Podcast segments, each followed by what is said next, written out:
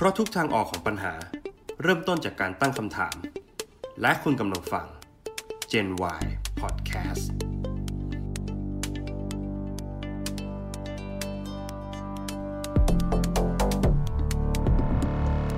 ครับยินดีต้อนรับเข้าสู่ Gen Y Podcast นะครับ ผมโก้ชวินครับ ผมก้องสรวิทย์ครับครับพี่ก้องช่วงนี้อากาศเย็นๆนะครับฝนตกครับผมแต่ว่าบรรยากาศบางเรื่องเนี่ยก็ ไม่เคยเย็นลงเลยนะครับ ร้อนแรงตลอด นั่นคือเรื่องอะไรครับ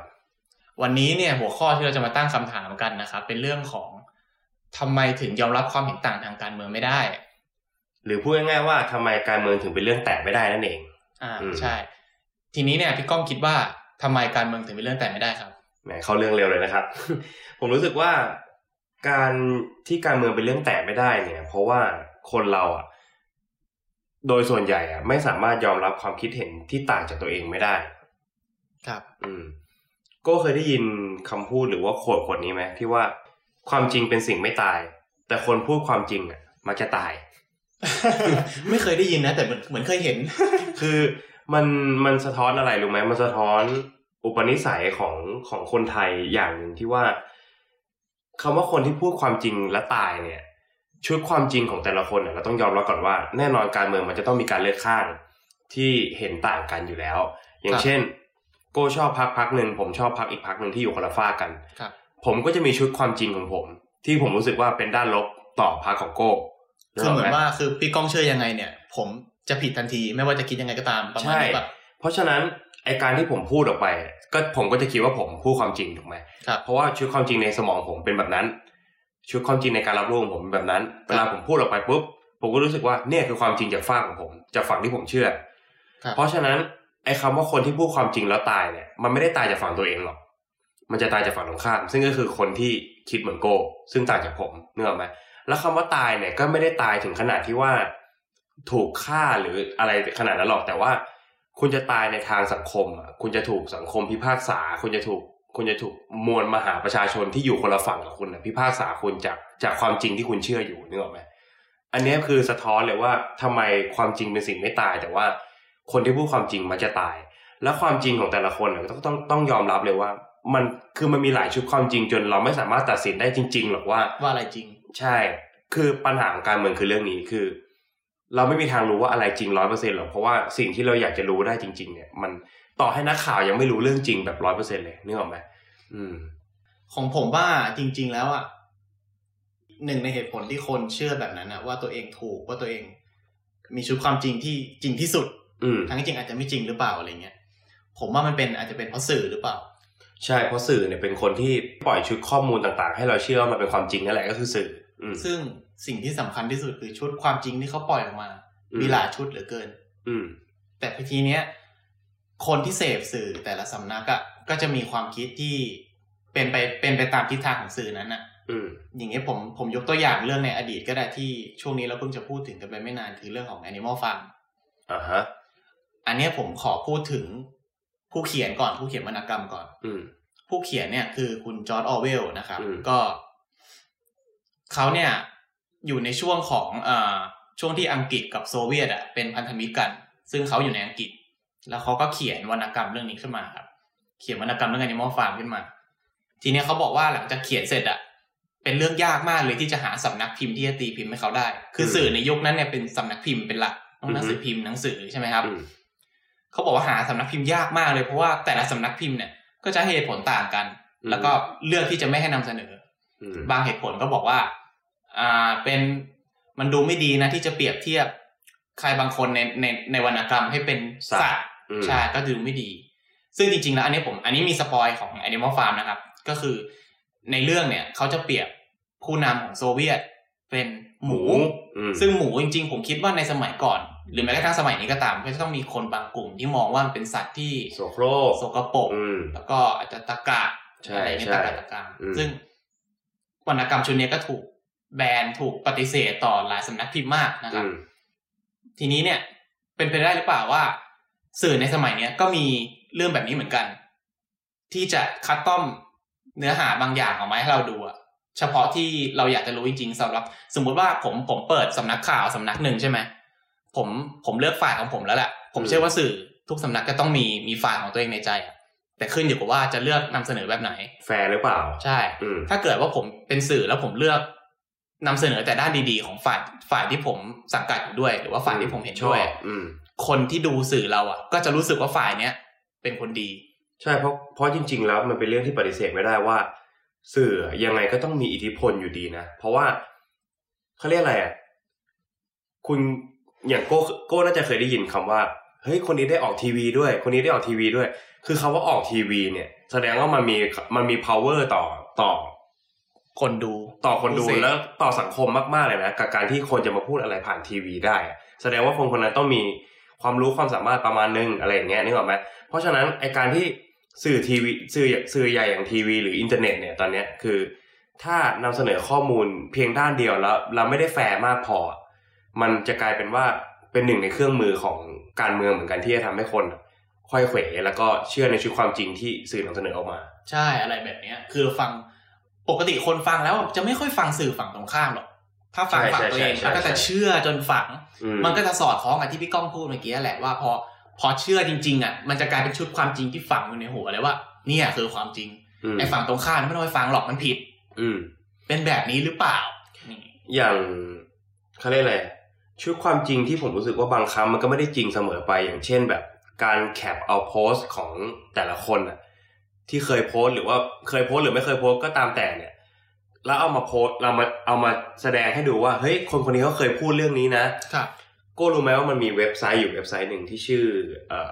fake post generator เป็นยังไงครับ มันคือเว็บที่ สมมุติว่าผมอยากจะใส่ร้ายโก้อะว่าโก้เคยโพสต์เรื่องเหยียดผิวสมมุตินะครับเออผมอยากจะให้โก้เป็นคนเหยียดผิว ผมก็แค่เอาชื่อ Facebook ของโก้เนี่ยหรือว่ารูปโปรไฟล์หรือหรือข้อมูลในเชิงโซเชียลมีเดียของโก้อะครับเอาขึ้นไปแปะ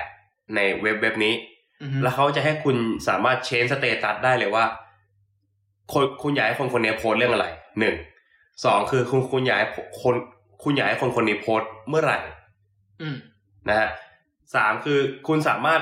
select แพลตฟอร์มได้ด้วยว่า คุณจะให้เขาโพสต์บน Facebook คุณจะให้เขาโพสต์บน Twitter ใน Instagram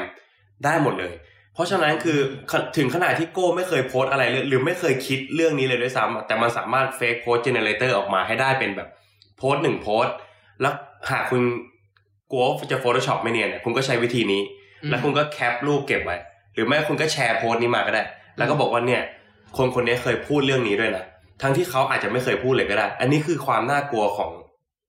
ด้านมืดของสื่อแล้วกันผมใช้คำนี้ดีกว่า อืมโอ้โหจริง ๆ ช่วงนี้ก็เห็นหลายคนเหมือนกันนะที่จะมีโหโพสต์เมื่อแปดปีที่แล้วใช่เขาถูกขุดขึ้นมาแล้วใช่ในบางครั้งที่เขาออกเขาอาจจะเคยโพสต์จริง ๆ ก็ได้ แต่สมมติในกรณีที่เขาปฏิเสธว่าเฮ้ยเขาไม่เคยโพสต์เรื่องนี้เลย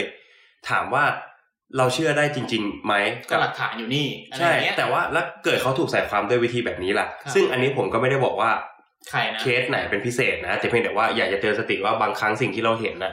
มันอาจจะไม่ได้จริงเสมอไปก็ได้ หรือมันอาจจะถูกถูกใครบางคนแบบเซตอัพชุดความจริงเหล่านี้ขึ้นมาก็ได้อะไรอย่างเงี้ย อืม อ่า แล้วอย่างเรื่องสื่อที่พี่ก้องพูดมาเมื่อกี้มีอะไรไหมที่คิดว่าเป็นปัญหา คือผลกระทบจากสื่ออะแน่นอนมันทำให้คนเกิดการเลือกข้าง ซึ่งผมคิดว่าบางทีการเลือกข้างที่มากเกินไปอะมันทำให้เราเป็นเหยื่อของการเมืองรู้ปะคือการเลือกข้างอะข้อ มันก็มันก็จะเป็นเคสเดียวกับการที่เราไม่ยอมรับความคิดเห็นต่าง แต่ว่าการเลือกข้างผมจะขอลงลึกไปตรง ผมอยากให้คำแนะนำแล้วกันว่า การเลือกข้างอะ บางทีอะคนทุกคนเลือกข้างได้ เพราะแน่นอนประชาธิปไตยต้องมีการเลือกตั้งถูกไหมครับคุณก็ต้องเลือกเลือกข้าง ไม่ว่าทางใดทางหนึ่งอยู่แล้วครับแต่ว่าการเลือกข้างอะ ผมอยากให้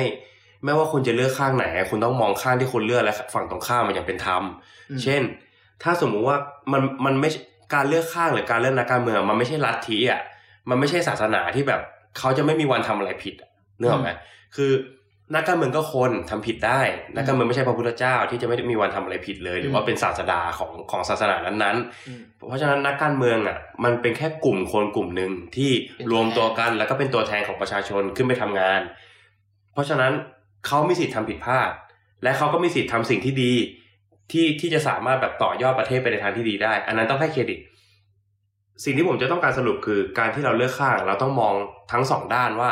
ฝั่งที่เราเลือกอะทำถูกเราก็ต้องให้เครดิต แต่ถ้าเกิดฝั่งที่เราเลือกทำผิด เราก็ต้องยอมรับนะ อืม เพราะฉะนั้นหากเราหากเราสามารถให้เครดิต และการยอมรับความผิดของเขาได้อย่างถูกต้องและและเป็นกลางนะครับ การเลือกตั้งครั้งต่อไปอะเราก็เราอาจจะเปลี่ยนขั้วความคิดก็ได้นึกออกไหมอืมเพราะฉะนั้นคือไอ้ตรงเนี้ยคือสิ่งที่เราควรจะพิจารณาอย่างถี่ถ้วนสำหรับการเลือกข้างครับ ทีนี้เนี่ยมันจะมี ประเด็นไม่นานมาเนี้ยก็คือ มันจะมีฝั่งบางฝั่งอะที่ผมผมผมผมไม่ได้ไม่ได้ต้องการอ้างอิงถึงฝ่ายใดเป็นพิเศษนะผมแค่ต้องการพูดยกตัวอย่างเฉอ่ายครับ ผม มันจะมีพักบางพักที่เรามักจะเห็นผ่านสื่ออะว่าฝั่งเนี้ยไม่มีทางได้แน่นอนโดนโจมตีตลอด อืมแต่พอผลเรื่องตั้งออกมามันเป็น มันเป็นอีกด้านหนึ่งที่อืมซึ่งดีกว่าที่คิดไว้มาก อืมก็คนก็จะไปโจมตีกันอยู่ดีว่านู่นนี่นั่นเหตุผลอะไรเงี้ย คือมันเป็นไปได้หรือเปล่าเอามุมมองไอ้พวก ทัศนคติทางการเมืองอะที่เราแสดงออกกับสิ่งที่เราปฏิบัติอะสิ่งที่เราเชื่อ มันคนละอย่างกัน เช่นอืมเช่นผมยกตัวอย่างอย่างเคสของต่างประเทศอย่างเงี้ยอือฮึเคสของทรัมป์อะในหนังสือ Everybody Lie อะครับ Big Data ดัจจริตเนี่ยเขาก็ยกตัวอย่างเรื่องนี้เอาไว้เขาบอกว่า จริง ๆ แล้วผลสำรวจของคนที่จะเลือกทรัมป์อะมีประมาณสองเปอร์เซ็นของประเทศ ซึ่งพออืมผลออกมาปุ๊บอะ คืออย่างที่เห็นว่ามันเป็นคนละเรื่องกันเลยกับสิ่งที่เราคาดคิดอะคือเขาถล่มทลายมาก ใช่ ก็คือทำชนะแบบโหมหาศาลอืมทีเนี้ย พอเขาลองไปสังเกตดูดีๆครับเขาลองไปดู Data ของพวกคนที่ search เชิงลึกเข้าใช่ไปอืมเขาพบว่าคนเขตที่ทำได้คะแนนเยอะอะจะเป็นเขตที่คนอะ search คำว่า nigger บ่อย เออเหยียดผิว ใช่ ไม่ว่าจะเป็นมุกตลก ไม่ว่าจะเป็นคำว่า nigger นี่ผมขออธิบายให้คุณผู้ฟังบางท่านอาจจะไม่เข้าใจนะครับ มันหมายถึงนิโกรนั่นแหละ ก็คือเป็นเป็นคำเรียกที่สำหรับออกเชิงเหยียดผิวนิดนึงอาจจะมองเป็นเรื่องตลกหรือว่าเรื่องเรื่องที่จะใช้เหมือนเหมือนบ้านเราด่าว่าไอ้มืดไอ้ดำอะไรอย่างเงี้ยครับประมาณนี้ซึ่งซึ่งผมเป็นเข้าใจคำถูกไหมถูกครับถูกแต่เป็นอืมแต่เป็นคำที่ไม่น่ารักนะครับ คือใช่ใช่ใช่อย่าอย่าเอาไปพูดกันนะครับอืมซึ่งอันเนี้ยมันก็สะท้อนอะไรมันสะท้อนว่าบางทีแล้วอะสิ่งที่เราแสดงออกกับสิ่งที่เราเชื่อ คนละเรื่องาจจะอาจจะไม่ตรงกันก็ได้คือ มุมหนึงอาจจะเป็นไม่อาจจะอายที่คนอื่นน่ะคิดว่าเราจะเลือกพักนี้ อืม เราก็เลยต้องแสดงออกว่าเฮ้ยเราไม่เอาการเหยียดนะใช่เราไม่เอาการแบบอะไรอย่างนี้ของของนักการเมืองคนนี้อ่าฮะอืมทีนี้ปัญหาที่ตามมาคืออะไรครับปัญหาคือพักที่ไม่น่าจะได้ตามความคิดของเราแล้วมันได้ขึ้นมาเนี่ย ก็จะมีคนไปถล่มด้วยข้อความที่ดูไม่ดีอะอืมข้อความที่แบบอีเดียอะว่า เอ้ยเออ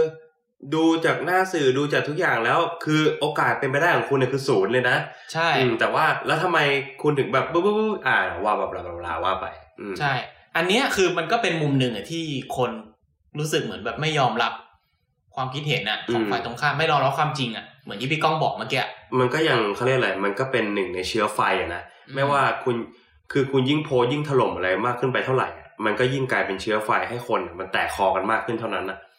แล้วมันสะท้อนสิ่งที่เราคุยมาตั้งแต่แรกสุดเลยก็คือ ไอชุดความจริงของสื่อมันมีหลายชุด เพราะฉะนั้นเนี่ยสิ่งที่คุณเห็นน่ะอาจจะไม่ใช่ความจริงก็ได้ ก็เหมือนอย่างใช่เคสทำอย่างเคสการเลือกตั้งที่เราเห็นเห็นๆกันเนี่ยอืมคือมันมันมันพลิกได้เสมออะมอย่าให้ใช้สติอืกันมากขึ้น แต่อย่างอย่างของของอย่างของประเทศไทยก็จะมีวกกันมาเรื่องแบบ การออกกฎหมายนู่นนี่นั่นอะไรเงี้ยคือบางครั้งคนคนที่ยก คือเขาเรียกอะไรอะผมรู้สึกเสียดาย มิตรภาพของคนบางคนที่ต้องเสียไปเพราะเรื่องความเห็นต่างอะอ่าอ่าสถานการณ์เนี้ย ผมจะเล่าให้โก้ฟังเลยนะว่า หลังจากการเลือกตั้งอะ เอ้ยไม่ใช่หลังจากการเลือกตั้งหลังจากวันโหวตนายกคนใหม่ของประเทศไทยครับ ที่จะมีการเปิดโหวตกันตอนกลางคืนอะนะ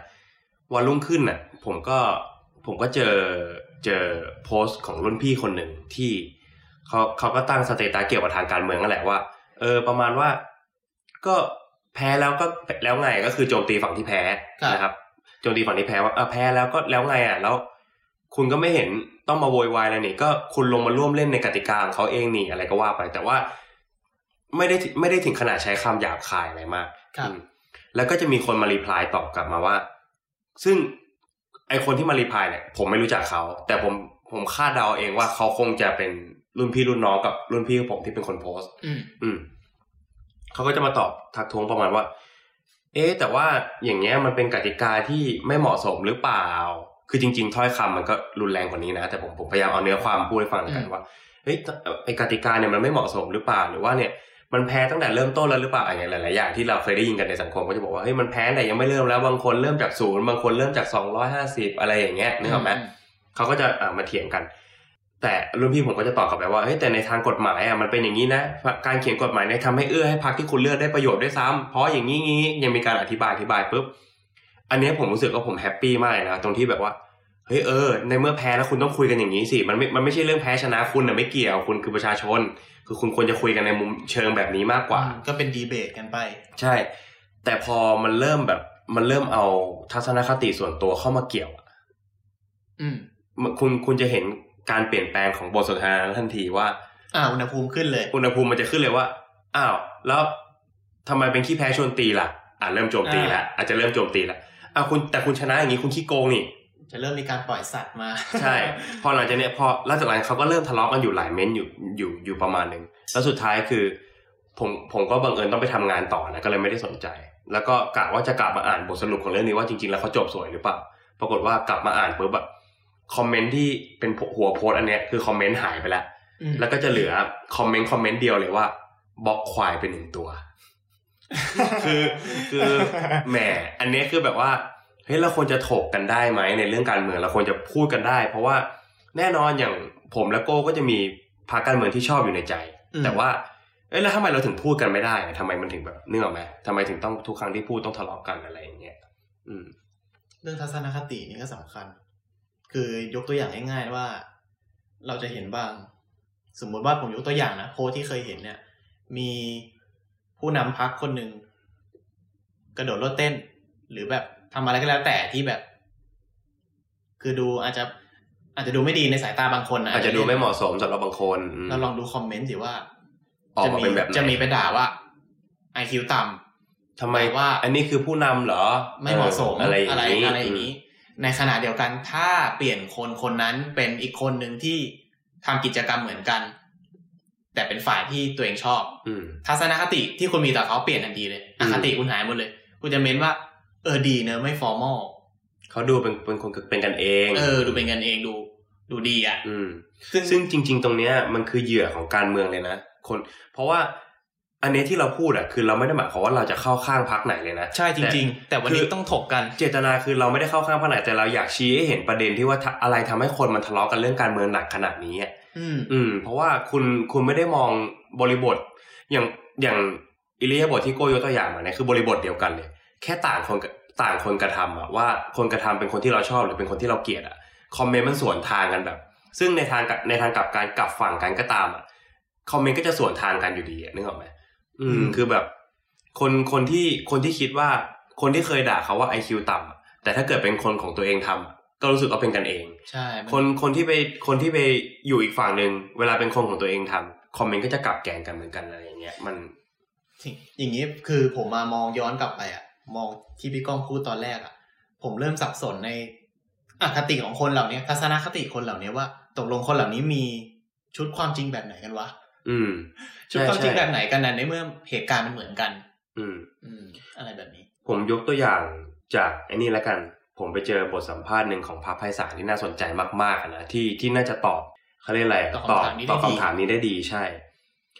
พระท่านพูดไว้ถึงความโหดร้ายทางการเมืองอะนะว่า ในเรื่องของในวกกลับมาเรื่องของความเห็นต่างนิดนึงแน่นอนว่าคนเราอะในยุคนี้ยอมรับความเห็นต่างได้น้อยลง เพราะว่าเราเลือกเสพสื่อได้ง่ายขึ้น สื่อสื่อมันอยู่ในมือเราง่ายขึ้น สื่ออยู่ในสิ่งที่เราสามารถคัดต้องได้มากขึ้น เช่น Facebook Fanpage เราสามารถไลค์เฉพาะเพจที่เราต้องการก็ได้ครับช่องทีวีเราถ้าเราไม่ดูทีวี ช่องทีวีเราก็สามารถเลือกช่องที่เราอยากจะฟังได้ครับ ถ้าเราไม่ฟังทีวี เราไปดูบน YouTube อืมเราก็สามารถดูช anel ที่เราต้องการได้ ใช่เลือกเองได้หมด ใช่เราสามารถเลือกเองได้หมด เพราะฉะนั้นเนี่ย คนที่เขากดเข้ามาดูหรือกดเข้ามาไลค์เพจหรือกดเข้ามาดูคลิปคลิปเนี้ยต้องเป็นคนที่คิดเหมือนคุณแน่นอนอืม เนกอะไหมสมมติโก้ดูคลิปคลิปหนึ่งชื่อคลิป A สมมติโก้ดูคลิปอืม A ทุกคนบนโลกที่คนคลิป A เนี่ยก็คือต้องเป็นคนที่คิดเหมือนโก้ครับเพราะฉะนั้นคอมเมนต์ที่ออกมาในคลิปคลิป A ก็จะต้องไปในทางเดียวกันคือคิดเหมือนกัน อืมเราก็จะรู้สึกว่าคนส่วนใหญ่บนโลกอะ คิดเหมือนเรา จนเราอะลืมมองว่า เราไม่เคยค้นหาคลิปของอีกฝั่งหนึ่งเลย เราไม่เคยค้นหาข่าวของอีกฝั่งหนึ่งเลย นั่นทำให้เรายอมรับความเห็นต่างไม่ได้ ดังนั้นเราจึงเริ่มตัดสินคนอื่นที่คิดต่างจากเราว่าเป็นคนกลุ่มน้อย เป็นคนกลุ่มที่ไม่มีสมองไม่มีการศึกษาใช่เป็นคนที่คิดผิดใช่นึกออกไหมฮะแล้วพาท่านก็บอกอีกว่า ทุกเหตุการณ์เลวร้ายทางการเมืองไม่ว่าจะเป็นการแบบจับคนแขวนต้นไม้แล้วเก้าอี้ฟาดหรือการแบบอ๋อใช่ใช่ใช่หรือทุกเหตุการณ์รุนแรงทางการเมืองผมใช้คำนี้แล้วกันไม่ว่าฝ่ายไหนนะครับทุกเหตุการณ์ที่เกิดขึ้นจากความรุนแรงทางการเมืองเนี่ย เป็นเพราะว่าคนเราอะยึดมั่นถือมั่นในความดีจนขาดสติ โอ้นี่นี่ดีว่ะ ชอบชอบ เพราะว่าคนเราสามารถฆ่าคนอื่นได้อะเพราะเราเราอวดอ้างตัวเองว่าเรากำลังปกป้องชาติศาสนาพระมหากษัตริย์อะคือในความคิดของตัวเองเนี่ยผมคิดว่าตัวเองอะกำลังทำดีอยู่กำลังกำลังที่กำลังทำผิดอยู่นะ คือการฆ่าคนหรือการทำร้ายคนอื่นอะมันผิดอยู่แล้วใช่แต่เราคิดว่าเรากำลังลงโทษคนที่คิดต่างจากเรา เพราะว่าเขากำลังทำลายชาติ ซึ่งจริง ๆ บางทีอะมันไม่ใช่หน้าที่ของเราอะมันมันควรจะเป็นให้กระบวนการยุติธรรมตัดสินหรือ ผู้ที่มีหน้าที่เกี่ยวข้องตรงนั้นอะดำเนินการไปเราอย่าไปเป็นเหยื่อทางการเมืองสิถ้าพระท่านบอกว่าถ้าเราจะรักชาติศาสนาพระมหากษัตริย์จริงๆอะเราควรทำความดีให้แก่กัน เราควรช่วยกัน เราควรยื่นมือช่วยเหลือกัน ไม่ใช่มาฆ่าเข็นฆ่ากัน ควรช่วยกันแสดงความคิดเห็น ช่วยกันตั้งคำถาม ช่วยกันพัฒนาใช่ แล้วก็ท่านก็ทิ้งท้ายไว้ว่าแบบจริง ๆ คนเราอะฆ่ากันด้วยนามของความดีอะอันนี้คือสิ่งที่น่าเจ็บปวดอืมมากๆ เจ็บปวดจริงจริงๆจริงอืม คือเชื่อแบบเชื่อสนิทใจว่าสิ่งที่ทำแบบดีที่สุดแล้วแหละเป็นชุดใช่ความจริงที่ฝังจากสื่อที่เขาเป็นคนเลือกเอง ทัศนคติส่วนตัวด้วตัวยเองเป็นคนเลือกเองมใช่ สิ่งที่พี่ก้องพูดเมื่อกี้อืมวันนี้จริงผมว่าคงได้คำตอบกันมั้งใช่ใช่ไม่ต้องสรุปแล้วแหละผทั้งมในว่ามุมของพวกเราเพราะว่าสรุปไปก็กลายเป็นอ้าวเราใช่ใช่มีอะไรอีกมีคืออย่าอย่าฝ่ายมีอะไรอืมพวกเราไม่ได้มีอคติทางการเมืองจริง ๆ แต่อยากอยากให้ทุกคนแบบมองมองให้มันรอบด้านมากขึ้นมากกว่า อืมอย่างจริง ๆ วันนี้เนี่ยถ้าสังเกตดีๆนะ คือผมกับพี่ก้องอะ จริง ๆอะก็คุยกันในประเด็นที่พูดถึงทั้งสองฝ่ายนะใช่ค่ายประโยงใช่จริงๆเนี่ยมันก็เกี่ยวกับทั้งสองฝ่ายนะใช่แต่เราคุยกันด้วยยังไงอืมด้วยการแสดงความคิดเห็นกันตั้งคำถามใช่ใช่ตั้งคำถามกันอืมทีนี้เนี่ย สุดท้ายแล้วอะผมก็อยากให้ทุกคนอะรับฟังความคิดเห็นของคนอื่นมากขึ้นอืมครับ ก่อนที่เราจะลาไปวันนี้เนี่ย ผมก็เลยคิดว่า อยากจะปิดฝากโคดไว้สักโคดหนึ่งของคุณวอแต่ครับสมัยก่อนนะเขาบอกว่าข้าพเจ้าเนี่ยเกลียดชังสิ่งที่ท่านพูด แต่ข้าพเจ้าจะรักษาสิทธิ์ในการพูดของท่านไว้ด้วยชีวิตอืมเลือดไหลเลยครับ โอโอเคเคครับ และนี่ก็คือ Gen Y ใน EP นี้นะครับ กับตอนทำไมการเมืองถึงเป็นเรื่องแตกไม่ได้ครับช่องทางการรับฟังนะครับ ไม่ว่าจะเป็น YouTube Channel Facebook นะครับ แล้วก็ SoundCloud รวมถึง Spotify Material Podcast หรือว่า Gen Y Podcast ก็เจอเลยครับสำหรับวันนี้ก็คงต้องลาไปก่อนนะครับ ครับครับสวัสดีครับ สวัสดีครับ